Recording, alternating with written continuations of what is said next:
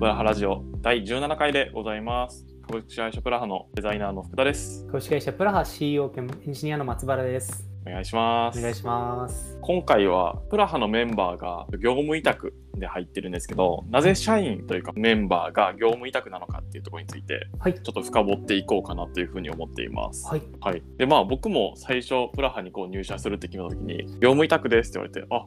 業務委託なんだってなって、なんでなんですかって聞いたら、あの、一番こう、社員に対して、まあ、利益とか、まあ、自由みたいなのを享受できるからですねってざっくり言われて、うんああ、そうなんですねって言って、まあ、そのまま僕はあんまり深掘ってなかった。はいはい。で、実際なんで業務委託なのかっていうところを、まあ、正直あんまり知らないっていう風な感じなので、まあ、今回はぜひ僕も勉強できたらなというふうにはい思っております。はい。まずざっくりなんですけど、なんでこう業務委託にしてるんですか？そうですね。と雇用形態っていうか契約形態を考える上で、ちょっとプラハが持っている前提、大事なものが2つあって、はいで、1つ目がその契約形態が正直貴族意識に影響を与えるとは思っていないっていうのが1つ目のまあ大きな前提ですと。例えば、まあ、僕が前いた大きい会社でも業務委託で10年働いてる人もいれば、まあ、新卒で入って1ヶ月で辞める人もいるわけですよ。ではい。まあ、ぶっちゃけ僕の入社同期も多分8割いなくなってるんですかね。3年で8割ぐらいはもう辞めてますと。離職率高いですね。めちゃめちゃ高いです。社員だろうと。で、まあ、業務委託で一方、なんかもうレジェンドって呼ばれるような20年ぐらい業務委託で働いてる人もまあいますと。へえー、あ、そうなんですね。そうなんですよ。そういう、なんか、役員とかも、なんだろう、新卒の頃から知ってるような業務委託さんとかがいたりするんですよ。うーん。あの人、うちの事業部長何々さんにめっちゃタメ口で喋ってるけど、あの人何者なんだみたいな、そういう人がいたりするんですよ。長老みたいな。そうそうそう。影のドンみたいな人が。なのでまあそういうのを見てても思うし、自分自身もそうだなって思うんですけど、結局その仕事を楽しいと思うかとか、うんうんその毎日やってる仕事とか一緒に接する仲間が楽しいかどうかっていうところが、まあ、分けるので、別に契約形態がどっちであっても残る人は残るし辞めちゃう人は辞めちゃうのかなっていうところがまず1個目の前提。うん。で、まあ、プラハっていう会社の存在意義っていうのがあの、はい。アイデアを持ってるのにそれを形にできない人。そういう人のアイデアを形にしていくっていうのが僕らの存在意義なのでそこに関わらないところっていうのは極力そぎ落としたいので、まあ、よりコアである事業に集中できる契約形態を選びたいっていうのがまあ1個目の前提ですね。なるほど。まあ、この会社に属するよりも業務委託の方が、まあ、より事業に集中できると考えるところが、まあ、後々紹介されてくるとは思うんですけど、あるっていうことなんですね。そうですねうんうんうんまあ前提2として、まあ、プラハはみんなを大人として扱いますと。はい。で一般的な会社って結構社員を子供扱いしてて、その会そう社のなんですか。だと思いますよ。ではい会社のお金使うのに、毎回毎回上長の許可もらえますよね。まあそうですねお父。さんおやつ買っていい？って聞いてるようなもんじゃないですか。なるほど。そういう捉え方するとはい確かにそうですよね。会社の経費でペン1本買うのにも、毎回、その、経理か？うんうんうんどこだろう？どこかの部署に問い合わせるじゃないですか。そうですね。財務とか経理とかそういったところいりますもんね。で、なんか勤務時間とかも決まってるじゃないですか。毎日8時間、8時あのうんうんうん6時まで働いてねとか。そうですね。休んでいいのはこの日までだよみたいなそれ以上休むと会社に損害出るからこの日までは休んでいいでちゅよみたいなまあ、ちょっと言い方に引っ張られてる感じはありますけどね。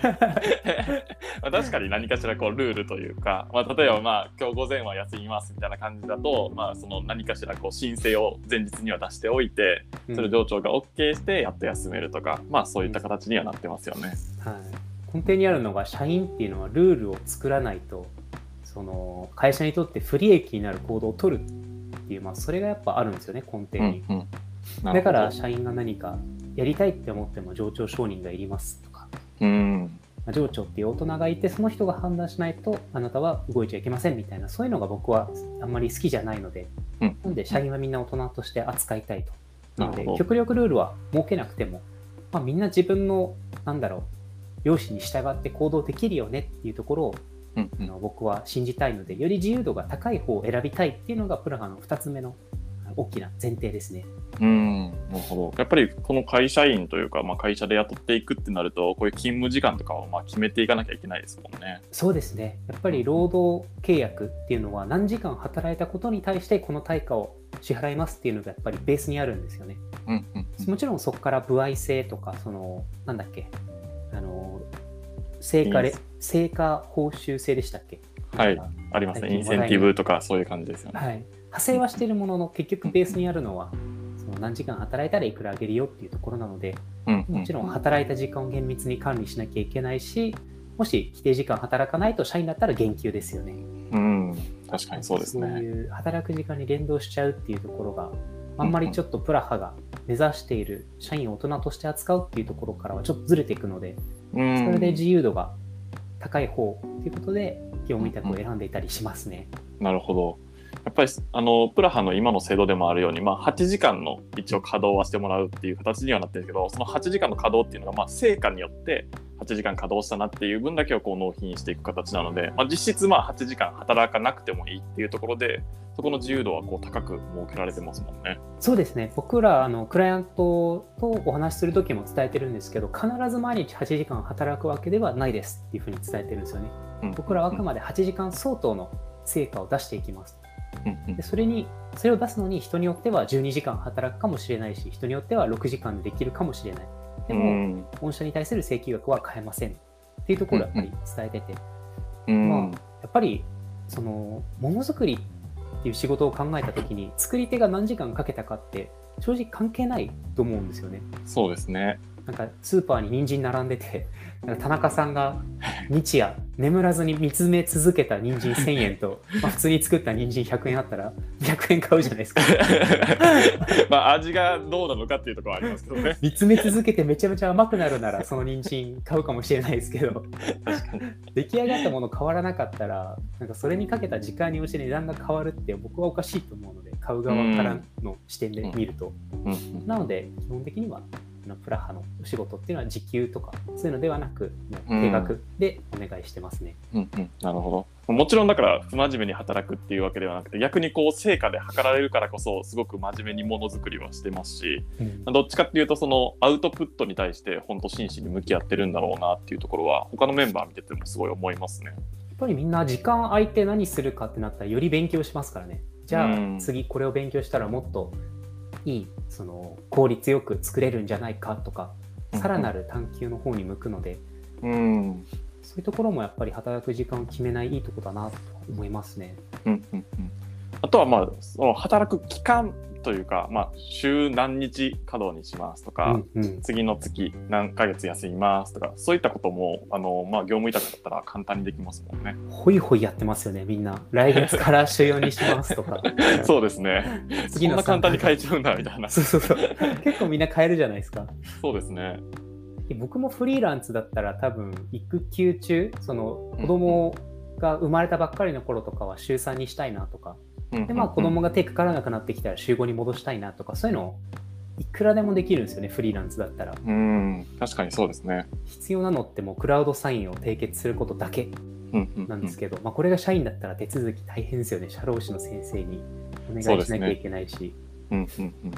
管理しなきゃいけないですもんね、会社側で。そうなんですよ。うん、なるほど。なんかそういったところ、はい。確かに、まあ、自由度もありつつ、まあ、そこはなんていうんですかね、まあ、個人事業主だからこその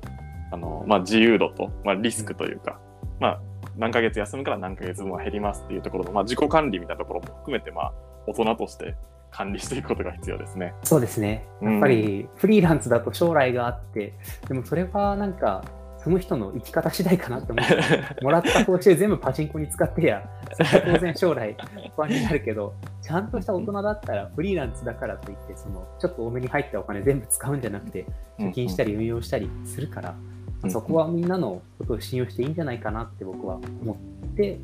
こういう業務委託にしてたりしますね。なるほど、そうなんですね。やっぱりなんかこの根底にあるのは会社の利益をどう回していくのかというか会社が売り上げを上げて、まあ、どうやってそのメンバーに還元していくのかっていうところの利益みたいなのをこう重要視してたりしますか？そうですね、プラハって多分他の会社と比べて間接コストがめちゃめちゃ低いと思うんですよ。うんまず僕ら営業が一人もいないですと。もう全部、はいあの昔のお客さんのリファラルとか、あのうんメンバーのリファラルとか、うんそういうところから来てますと。そうですねあとは松原さんの Facebook でやったりとか Facebook とか。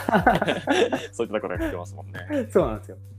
で、まあ、それこそ雇用だった場合、だいぶ手続き複雑なので、あの業務委託よりも。社労士の、はい。社労士の先生をはじめバックオフィスの間接コストっていうのがだいぶ増えるんですよね。うん。でも正直僕は昔々読んだ本でトヨタだったか日産だったかちょっと10年前なんで覚えてないんですけど はい。あの火花が散る瞬間を経営者は考えろっていうまあなんかフレーズがあったんですよ。はい。何かっていうとその工場で車を組み立てるときに溶接するときに火花が散りますとうんでこういうパーツとパーツを組み合わせて車に近づいていく瞬間がその会社としての価値を生んでる瞬間でそれ以外の瞬間っていうのは別に価値を生んでるわけじゃないとなるほどな。のでいかにしてその本当にお客さんにとって価値を生んでいる瞬間を会社の中で増やすかっていうのが大事なんだよっていうのが10年ぐらい前にその読んだ本に書いてあって僕は今でもそれがやっぱり好きなのでうんうん。本当にお客さんのアイデアを形にするっていうその瞬間にかかるそのコストとかうんうんそっちに集中させたいのでそれ以外のところは極力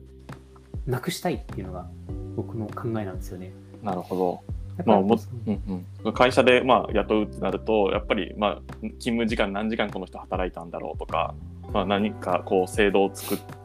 それなりにまとめていって、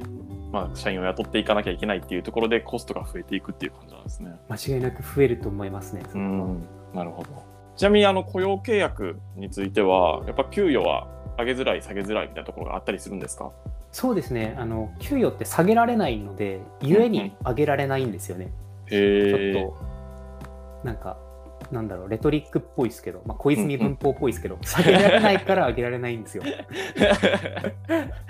下げられないっていうのが決まってるんですか？決まってますあの雇用契約だと下げられるのってその人の給与の1割までなんですよね。うんうんで何か一つの理由につき1割なんで、うんうんもうもし5割減らそうと思ったら5つぐらい理由考えなきゃいけないんですよ。へえ、あ、そうなんですね。そうですそうです。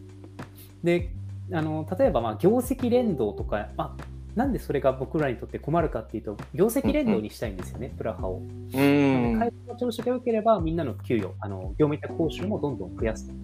もしも会社の業績が悪ければそれはしょうがないけどみんなであの減っていくと。うんうんうんそっちの方がやっぱり会社としてあるべき姿だと思うんですよね。その会社が嬉しい時はみんなも嬉しいし、うん苦しい時に、とはいえ俺知らねえってものすごい、あの、なんだろうな、うはうは儲かってる社員がいたら、それはなんかちょっと違和感が僕はあるので、うんうんうんできるだけ連動させたいんですけど、社員だとそれがやりづらいっていうのはあります。ああ、なるほど、そうなんですね。なんかそういう話を聞いてると、プラハって、ある意味会社じゃなくて、なんか人みたいな感じですね。そうですね。う、うんん、グループみたいな感じで、なんかもうそれ自体が、社員自体がもうプラハをこう成り立たせてる一うんうん人みたいな感じで捉えられますよね。そうですね。ものづくり集団を僕は作りたいので、やっぱそこに、なんだろうな、関係ないところはできるだけ除外したいなっていう気持ちはありますね。ああ、なるほど、そうなんですね。ちなみになんか雇用契約でも歩合制とかはできないんですか？歩合制はできるんですけど、その、はい。なんていうんですか、ベース給みたいなのがもう決まってるんですよね。あそうなんですね。歩合制だと、えっと給与全体の4割までしか歩合にはできない。なんで、フルコミッションとかはできないですね。ああ、そうなんですね。そうなんです。で、業績連動給とかも基本は確か役員だけだったと思うので、うんうんうんうん。なので、会社の業績がいいから上げるよってやると、業績悪くなった時に下げられない。ああ、なるほど。これが一番の問題ですね。うんうんうん。だからまあある程度連帯連帯責任って言ったらなんですけど、はい。まあ、頑張ってる分は、まあ、お互いがどんどん高め合えますし、まあ、頑張ってなくて、まあ、業績が落ちちゃったとか何かしらまあ不都合で落ちちゃったってなった分は、まあ、そこはもう社員自体がカバーしていくっていうような感じでプラハは成り立ってるんですね。そうですね。うんなそれ。こそ、あの雇用契約が多い会社だと、あの労働組合とかあるじゃないですか。はいありますでね。春闘とかでものすごい交渉して、でなんか血の流れるような交渉の結果、皆さんの給与が月額2000円増えましたみたいな、そういうのが、僕がメーカーの時は結構流れてきてて、ありましたね。そっかみたいな、もうなんかトヨタとかそういう超大きいところが大々的にあの賃上げ、ベースアップに向けて交渉してますみたいな、そういうむちゃめちゃ大きい組織が動いても月2000円なんだっていうのは僕にとっては結構衝撃だったんですよね、その時。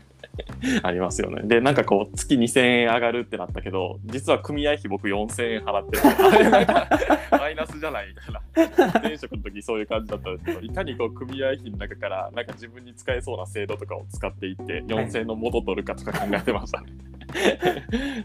そうなりますよね。うんそうですねやっぱ下げられないから上げられないんですよね。経営者になって改めて思いましたけど、うんコロナみたいなことが起きた時にみんなの給料を倍にしてたら、まあ一瞬で潰れますよね。まあそうですよね。やっぱ残業代とかも考えなきゃいけないんですか？間違いなく考えなきゃいけないですね。うん何人がこれだけ残業しても会社が成り立つようにみんなの給料を低くしておこうって考えなきゃいけない。あー思うんですよねなるほど。だからなんか他の会社とかだったら、ま、みなし残業として含むとかしてるところとかもありますよね。はいああいうところってやっぱちょっとまあコストというか考える時間みたいなのをできるだけ減らすみたいなのやったりするんですかね？まあみなし残業はまたそれはそれでまたちょっと別の思惑はありそうですけどね、うん。まあそれこそ残業が常態化している会社だったらみなし残業の方が管理は楽ではありますよね。ああ確かにそうですね。変動費というよりはある程度見込んだ固定費になる。うんうんうんっていうところもあるし、まあ、そこまで働かない人の方が多いのであればみなし残うんうん。例えば平均が60時間60だともうブラックか。あの30そうですね。時間の会社だとして。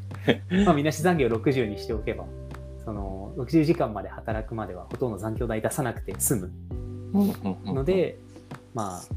ここまでは超えないだろうというところをみなしにしてる会社っていうのは、まあ、僕がいた会社含め結構ありますよね。確かにそうですね。あとはやっぱりなんか残業が入ってくると前職とかはそうだったんですけど、まあ、サブロク協定で、まあ、うん月30時間で年間360時間っていうところは一応決まってるので、なんかそこをいかにオーバーせずに稼働していくかでも成果は出したいみたいな このせがせめぎ合いをしなきゃいけないっていうのがあるのでなんかそういったところは結構辛いなと思いながら働いて辛いっすよ。僕がいたメーカーも今月ちょっと残業代いるからさって言ってジャンプ読んでるんですよ。会社にいながら。た許されるんですね。でもこれはもう会社として終わるだろうなって思いました。そのうんそれを見たときに。まあ、そうですよね。残業ってもちろんその一時的に何て言うんでしょうね。その負荷が高まったからやるっていう人ももちろんいるし、そっちが多数だと思うんですけど、うん。まあ、中にはその効率が悪いから残業してる人もいて効率がいいから残業しない人もいるわけじゃないですか、そうですね。まあ、そういう人を考えた時にその効率がいい人がなぜ割を組んだろうなっていうのは僕はすごい不思議だったのでうん。あ。んまりそうですね残業代を見込んで基本給を下げなきゃいけないっていうのも避けたいっていうのもあって、基本的には業務委託契約の方が自由度が効くなと思ってしてたりはしますね。確かにそうですよね。なんかこう勉強していってよりやっぱり効率がどんどん良くなっていったりとか、まあ、アウトプットがすぐ短時間で出したりするっていうところはあると思うんですけどなんかそれをしちゃうともともとのまあ残業とかいう制度があったら場合には、まあ、やっぱ減ってしまう。給与としては減ってしまうっていうその何何かしらのなんていうかなんて言ったらいいんですかね。ネガティブな部分があって、うん。じゃあ勉強しなくていいかとか、うん。じゃあちょっと生産性こうみたいなところがやっぱあると思うんですけど、まあ、はいこんあのこのプラハの制度では、まあ、そういったことは一個もなくて逆にこう効率をどんどん良くしていくと、まあ、例えば稼働時間5時間とか6時間とかであの8時間分の成果が出せるうん。っていったところにつながってきたりするので、まあ、社員としてもまあ成長意欲みたいなのはかき立てられますよね。そうですね。うん。やっぱどうしても頑張れば頑張るほど給与減るって修行僧みたいな人じゃなければ続けられないと思うんですよ。相当パッションある人じゃないと。うん確かにそうですよねと。その働働あの効率が上がって働く時間が減っても別に給料は変わらないので、うんまあより余った時間でさらに勉強してもっとできること増えて社内の評価高まってうんで給与も給与じゃないですね報酬がどんどん増えていってみたいな、うんそういうサイクルが回ると思っているのでうんうんなるほど。ちなみになんか松原さんの中で、まあ、今はずっとこう業務委託できてますけどどっかの転換点でやっぱり雇用にしようかなっていう点が来たりするんですか、正直僕らの会社が持ってるその契約形態が貴族意識に影響を与えるとは思わないっていう前提1とみんなを大人として扱いたいっていう前提にうんうん。を考えた時僕はあんまり変えようとは思ってないんですけどうんうんうん。唯一変えてもいいかなって思うとしたらあの社員が20人を超えたタイミング。あと IT 憲法に入れるんで。あーなるほ IT ど憲法で寿司食べれるからまあいいか。寿司食べれるんですか？美味しい寿司が安く食べれる。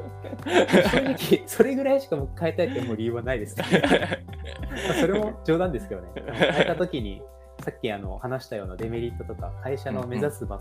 目指す方向性とずれた制度になっていくと思うので、うんその時は本当真面目に考えますけど。まあそうですよね。まあでも徐々にこう大きくなっていって管理も難しくなっていった場合には、まあそういったことも考えているっていうのはまあ現状としてあるって感じですね。どうなんですかね、管理難しくなるんですかね？なんか、うんか人が増えて管理が難しくなるのって多分仕組みの問題で、うん雇用形態のもん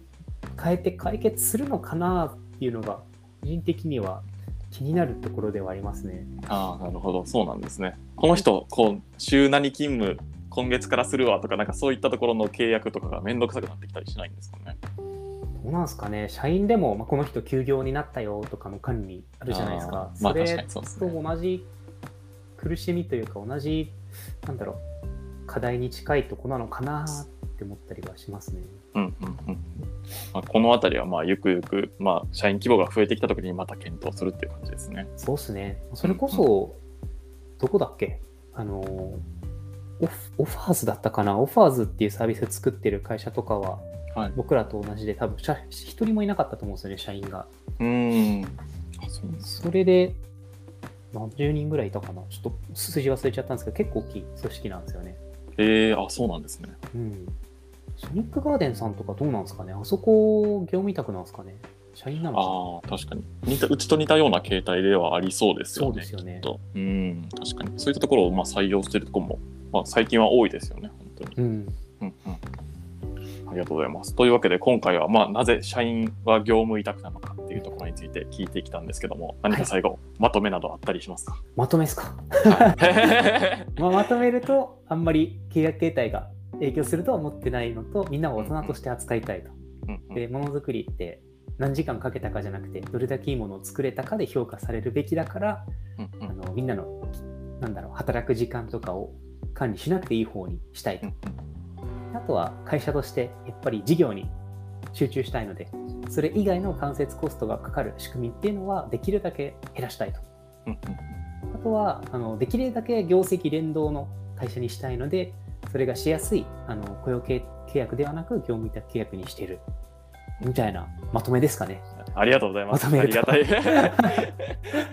ま。まとまっているのかは定かではないですけども、え？ま あいやいやえ？そんなことないです。冗談です。まあメリットが本当にいっぱいあるからこそ、まあ、こういったところを業務委託にしているっていうところで、け決してなんかこう、冷酷だから業務委託ですっていうわけではないっていうところだけはお伝えできたらいいのかなというふうにそう思いました。ですね。うちからだって、クビだって言ったことないですからね。今まで社員に対してですよね。うんうんなるほど。ありがとうございます。というわけで、今回はなぜ社員は業務委託なのかという話でした。はい。はい。ありがとうございましたあ。りがとうございました。